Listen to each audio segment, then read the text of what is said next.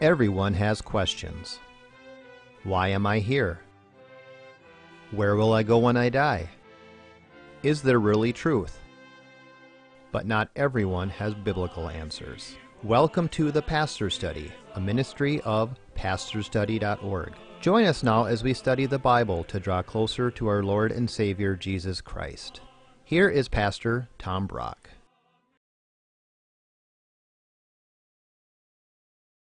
Welcome to the Pastor's Study. You know, the Bible is a deep book. Parts of it are kind of difficult to understand. But I would say overwhelmingly, maybe 95% of the Bible is pretty easy to understand. Today we are in an easy to understand, not necessarily to do, paragraph of the Bible. And it is going to give us just some very helpful advice on how to live your daily life. So, would you take out your Bible, turn with me to Romans chapter 12, and let's learn some very practical advice on living the Christian life. Let's pray first. Father, we pray now as we open this book that you will open our hearts and open my mouth and speak to us whatever truth we need to hear today. We ask it in Jesus' name. Amen. Romans chapter 12, the Apostle Paul writes this to the ancient Christians in Rome. Romans chapter 12, we're starting at verse 9. Paul writes, Let love be genuine. The word genuine there means without hypocrisy. So the first lesson for today let your love be without hypocrisy. And what is the main complaint that unbelievers have of churchgoers? They're such hypocrites. And you know why that it bugs me when I hear that? And you know why? Everybody's a hypocrite. Nobody lives up to what they know they should be. That's why we need the church, because everybody's a hypocrite. I, I, was having lunch, and the waitress finds out I'm a pastor, and she says to me, Well, I love Jesus, but I don't love church. I never go to church because those churchgoers are such hypocrites. And I came this close to saying, room for one more. Let's define the word hypocrisy. You know, the Old Testament, the New Testament was written in Greek. The word hypocrisy means to judge or to speak from underneath. In a Greek play, all the actors wore a mask and they would speak from under the mask. To be a hypocrite is to speak from under. In other words, you're one thing on the outside, but you're really something different underneath. That's a hypocrite. I thought of a lady I knew many years ago by the name of Yvonne. Yvonne was so nice to you to your face and so bitter uh, behind your back. That's what's called hypocrisy. John Calvin, in the 1500s, reformer, wrote this, these words It is difficult to express how ingenious almost all men are in counterfeiting a love which they do not really possess. They deceive not only others, but also themselves when they persuade themselves that they, they have a true love for those whom they not only treat with neglect, but also, in fact, reject. Let me ask you this who really loves transgender people? I, I, I, I write Facebook postings. If you Google or you go to Facebook, you type in Pastor Tom Brock, you'll get my Facebook stuff, or go to pastorstudy.org. Well, I've been going through a miserable two weeks because there is a woman who says, I'm not male or female. I want you to call me they. Well, I refuse to do that. And I am just getting from pastors and seminarians, some of them using the F word on me, because I refuse to call this woman who thinks she's uh, not a man or a woman, I refuse to call her they. And I am unloving. Well, wait a minute. Aren't you unloving when you aid someone in their sexual confusion? Isn't the loving thing to humbly say, you know, let's get you some help? God made you a woman. You might think you're not a man or a woman, but you're a woman. See, let your love be without hypocrisy. You got to be humble and loving about it, but you don't compromise God's truth. Let's look at verse 9. Let love be genuine without hypocrisy. Next, next piece of advice hate what is evil. Next lesson it is good to hate evil. When you see evil in yourself, when you see it in the society, when you see it in the church, it's good to hate that. I mean, have you? I grew up watching the Academy Awards every year. Have you noticed the last couple years how filthy the Academy Awards have become? It's not a, you're not a prude by noticing that and hating it. It's good to hate evil. Verse 10 Love one another with brotherly affection, outdo one another in showing honor. Here's the next lesson for our daily lives honor one another. And I'm going to say this especially honor people with your humor. I have a problem that I, I can get pretty negative on people with the way I joke. And I, I remember once during the worship service, we're worshiping, and while we're singing this hymn, it comes thundering into my head you hurt that person by the joke you made earlier this week. So after church, I went up to this person. I said, Look, I am sorry for making that joke. Please forgive me. Boy, I'm glad I did that. Boy, was she hurt. So we need to be very careful and honor people and honor people. Build them up with your humor. Don't tear them down with your humor. And I'll say this especially especially honor your family. Isn't it true that the people we love the most, we often honor the least? Work hard at showing honor to your family. Verse 11 Do not be slothful in zeal, be fervent or on fire in spirit. Literally, fervent there means burning. Here's the next lesson have burning zeal for the Lord.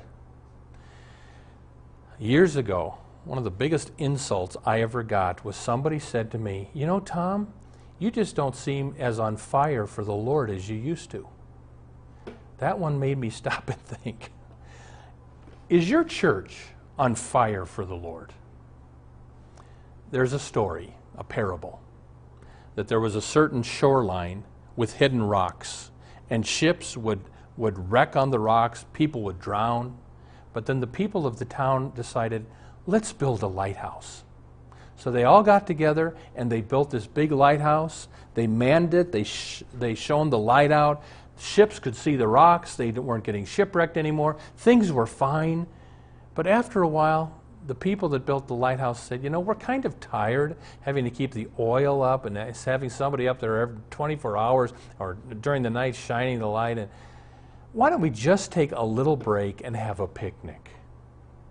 So they spread out their blankets on the lawn and they all had a picnic and they really enjoyed the picnic. And then somebody said, You know, the lighthouse is nice, but we should probably paint murals, pretty pictures on the lighthouse side. So they, nobody's up in the top uh, watching for ships, but they're painting the lighthouse. And, you know, we need to put some flowers around the bottom of the line. And finally, ships are crashing again, people are dying, but the people of the town don't even notice it. And, and here's my question Is your church a lighthouse trying to save the lost and bring them to Christ? Or has your church become a country club? And you forget and you've forgotten why God put you on earth. I mean, I, I know of a church in a certain city, and from what I can see of, of that church, it looks like it's kind of on the dead side. You know the name of that church? I'm not making this up. Country Club Christian Church. Can you imagine calling your church Country Club Christian? I, I, it has to do with the part of town it's in, because the part of town is called Country Club, but I wouldn't call it. it. Are you on fire for the Lord, trying to save the lost and bring people to Christ? Or are you painting pictures and having a picnic? Look at verse 11. Serve the Lord. Here's the next lesson serve the Lord? Have you found your niche? Have you found something you can do in your life to serve the Lord? I'm thinking back 30 years ago, my first church in Florida. There was an older man who was mentally disabled. He was very slow, but he had his niche. You know what he did? I think his name was Walter, if I remember right. Every night, he had the keys to the church. Every night, he came over to the church, make sure every single door in that big church was locked. That was his niche to serve the Lord. Do you have a niche? Some of you know who Dr. Pastor John Piper is, kind of a famous preacher today, written a lot of books. I kind of know John Piper. He taught me Greek at college. Years ago, I'm in the lobby of his church after the sermon, and John and I are talking. And one man comes up and interrupts us and says, John Piper, do you remember a year ago when you preached that when you retire, you shouldn't buy a Winnebago and vacation the rest of your life away? You should find something to do to serve the Lord in your golden years? And John said, Oh, I remember that sermon. And he said, You see that older couple over there? They heard that sermon, but they had just bought a Winnebago. After that sermon, they sold their Winnebago. Now they have a Christian track ministry giving out Christian pamphlets to people. And my question for you watching this show, if you're young, old, wherever you're at, do you have some niche? Is there something you're doing to serve the Lord? Look at verse 12. Romans 12 12. Rejoice in hope. Here's the next lesson rejoice in your hope. You can't always rejoice in your marriage. You can't always rejoice in your physical health. You can't always rejoice in your finances. You can't always rejoice in how your children are doing. There's one place you can always rejoice in your hope. That means your sins are forgiven because of Christ. He's coming back at the second coming. He's going to make everything right. That's where we rejoice. And you can always rejoice in that. Look at verse 12 again. Rejoice in your hope. Be patient in tribulation. The word patient there means endure. So here's the next lesson endure tribulation. Don't run from it, endure it. I read these verses, and you know what stuck out to me that I need to work on? I have a problem. My problem is I love peace and quiet way too much. Don't give me tribulation. And I've shared on this program before, my brother and I fought a lot as kids, and we'd say to mom, What do you want for Christmas? And she'd always say, Peace and quiet. Well, I'm becoming mom in my old age. I'm tired of conflict. I don't want to argue with anybody. Just give me peace and quiet. But you know what? If you're going to follow Jesus Christ in this sinful world, you're not going to get peace and quiet because you got to fight the world, your flesh, and the devil. So, every Christian, endure tribulation. I will tell you, I, if you go to our website, pastorstudy.org, two S's, on the left hand column, you'll see all my Facebook articles. And I write these articles, and some people, because I teach that sex outside of marriage is a sin, homosexual behavior is a sin, abortion is wrong, some people hate me and they write these posts that are just using the F word on me and everything else. Part of me wants to just stop writing those articles, but you know what? I think I'm supposed to keep writing those articles. so here's my point endure tribulation. If there's tribulation in your life that's not from the Lord, I think you can get rid of it. But if you're getting tribulated because of something you did right, then you just got to endure it and don't run from it. And how do you endure tribulation? That's the next verse, verse 12. Be constant in prayer. Next lesson is this pray constantly. That's, that's how you get through tribulation. You pray constantly. And my, my thought on this is I can tell you how I prayed for the first 12 years of my life. Every night, God bless mom and dad, everything, Sharon, Mark, and me, all our aunts and uncles and cousins, our Father, art in heaven, hallowed be thy name. Uh, now let me not sleep or pray. Said the same thing every night. Then in, I don't know, age 12, 13, I started praying to God on and off in my head all day long. I still do. That's what pray constantly means. Do you have constant prayer? That's, that's something I'd encourage you to, to start. Verse 13 contribute to the needs of the saints. That's your fellow Christians. Contribute to the needs of the saints. There's the next bit of advice contribute to needs. Do you contribute to needs? Well, Pastor, there's so many of these starving children telethons. I, there's so many starving people. There's so much to get. I can't do everything. I know you can't, but you can do something. And it troubles me when I hear somebody say, well, you never know where the money really goes, and you can't do everything, so I'm not doing anything. The Bible says contribute to the needs. I mean, I love giving money to International Christian Concern. It helps persecuted Christians overseas. I love giving to Samaritan's Purse. It's a Christian relief agency. Uh, there's all kinds of ministries, even ours, that you can contribute to. I can't, I'm not saying do everything, but pray about it and do something. And if you're not tithing, if you're not giving 10% of your money to the work of the Lord, Christian, I think you need to tithe. Look at verse 13 and seek to show hospitality. The word hospitality literally means love for strangers. Does your church have love for strangers when you walk into it? Is it do you feel the love that God has as a stranger or is it a prickly church? I'm going to close with this with this thought. I'm going to share with you my very earliest church memory. I think I was about 4 years old. There was an old man that was teaching us little kids Sunday school. And partway through the year, he got sick, went to the hospital. We never heard from him again. I'm guessing maybe, I don't know, he died because we never saw him and never heard what happened. But you know what I remember about that old man? I just remember how much he loved us kids. You could feel it. and when people walk into your church, can they feel hospitality, love for strangers. All right, let's review. Here is some very good, simple advice on how to live the Christian life. Number one, let your love be without hypocrisy. Number two, it's okay to hate evil.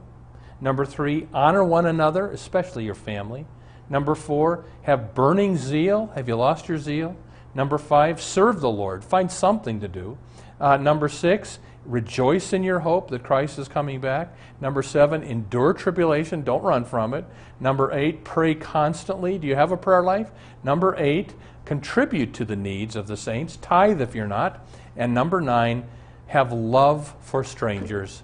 Do that, and you're living out the Christian life. Amen.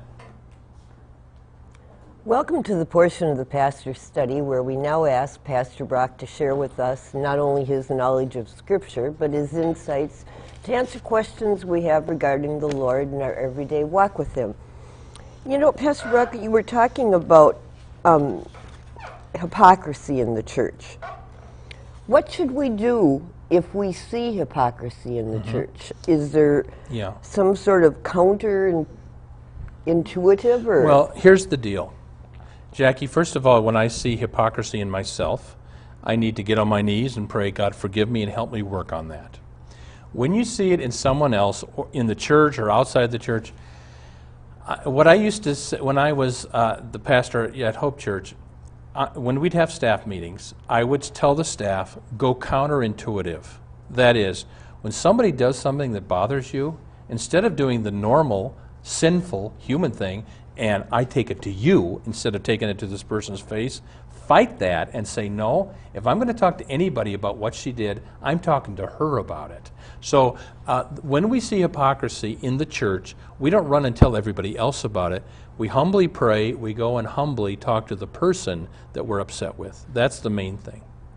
What if they don't change, though? Well, then you do uh, Matthew 18 I mean, if it's a if it's a personality thing, you know, some of that isn't even sin. Okay. But if it's a sin, Jackie, then Jesus says, Matthew 18, you go one on one first.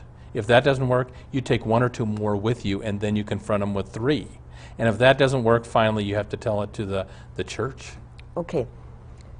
Do you think the church has been hateful to homosexuals? All right. Um, we've had whole shows on this. I have personally struggled with same sex attraction most of my life. So, is the church hateful toward homosexuals or inhospitable? We talked about hospitality. Some churches have fallen off the wrong side of the horse.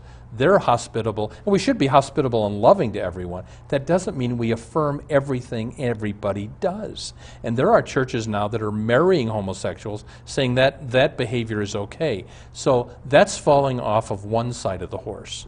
There are other churches that fall off the other side of the horse saying homosexuality is the worst sin that there is. We don't want people that struggle with that in our church. That's just as wrong.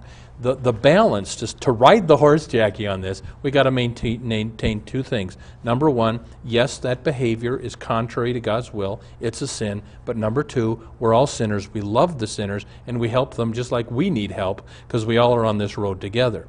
But what is very evil is when somebody shuns someone because they have that struggle. But it's also, I think, even worse when they affirm someone and say, go ahead and do that, that's okay. Because 1 Corinthians 6, 9 through 11 says, you, you, if you live in a sin, you're not going to heaven.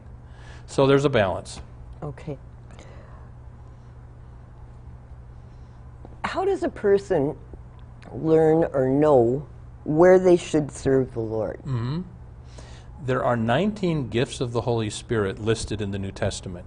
Our job is to find which of those 19 gifts are mine, and then that's where you serve the Lord. Because that's where you do, like Jackie, I'm not gifted so much in like finances, so you don't put me over the finances of the church. My bank book is not balanced for years.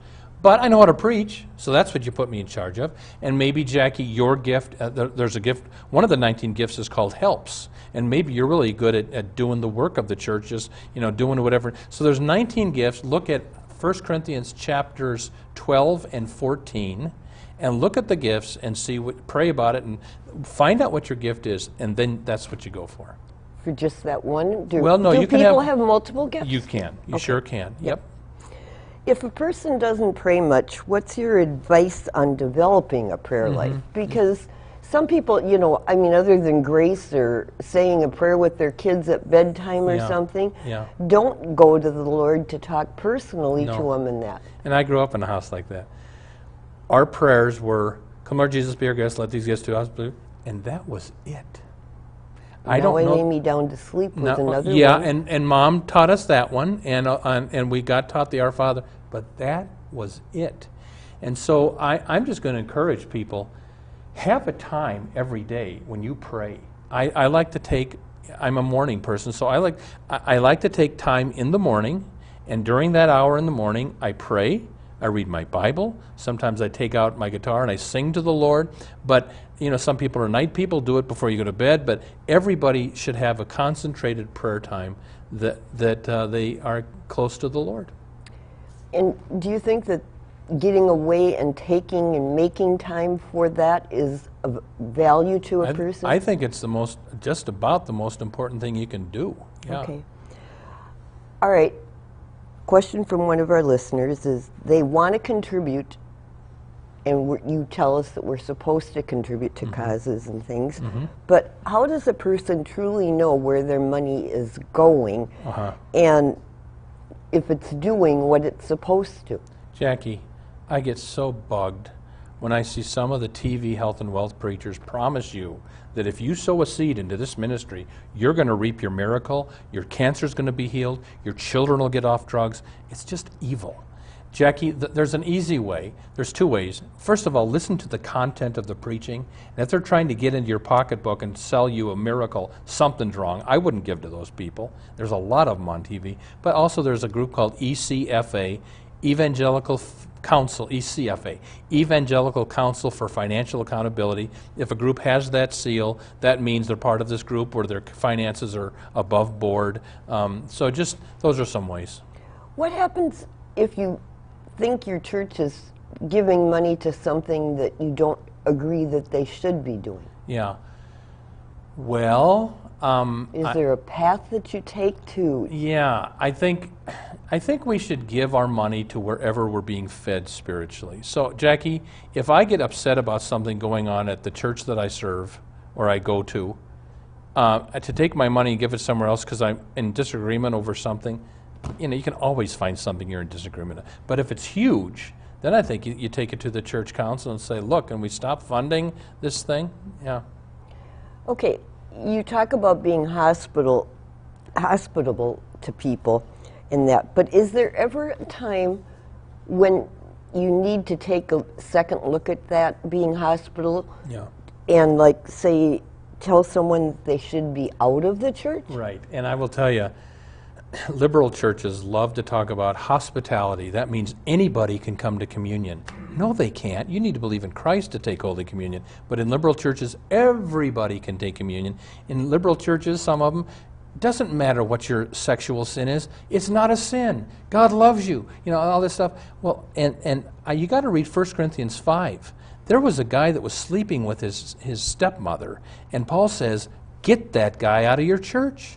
He's infecting the rest of it. So when there's when someone is living in sin, they're proud of it, they're not repenting, for the sake of that person's soul to wake them up, you got to say you're out of here. I know of a church in the Twin Cities. There was a guy that was using this church to um, fornicate and find women and seduce them. The pastor finally, and they tried to deal with this guy. Finally, the pastor got in the pulpit and said, "Ladies, there's a certain man at our church. His name is," and he told the name publicly, and he said, "Beware of this man," because the man wouldn't leave.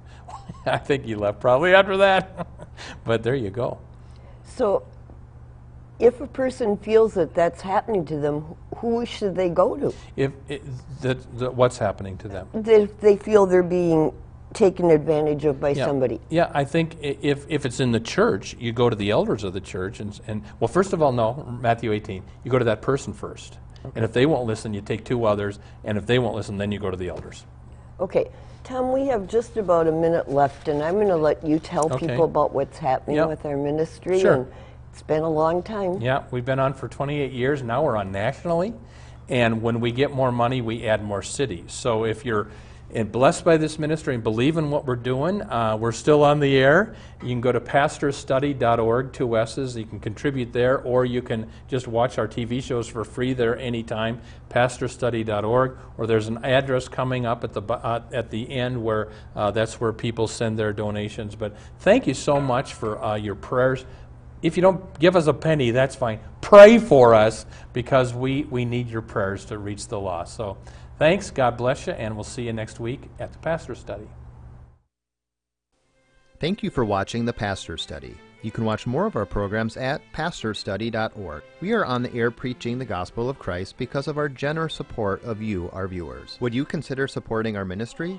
You may do so at pastorstudy.org or write The Pastor Study, P.O. Box 41294, Minneapolis, Minnesota 55441. May the blessing of our one triune God, Father, Son, and Holy Spirit be with you today and always.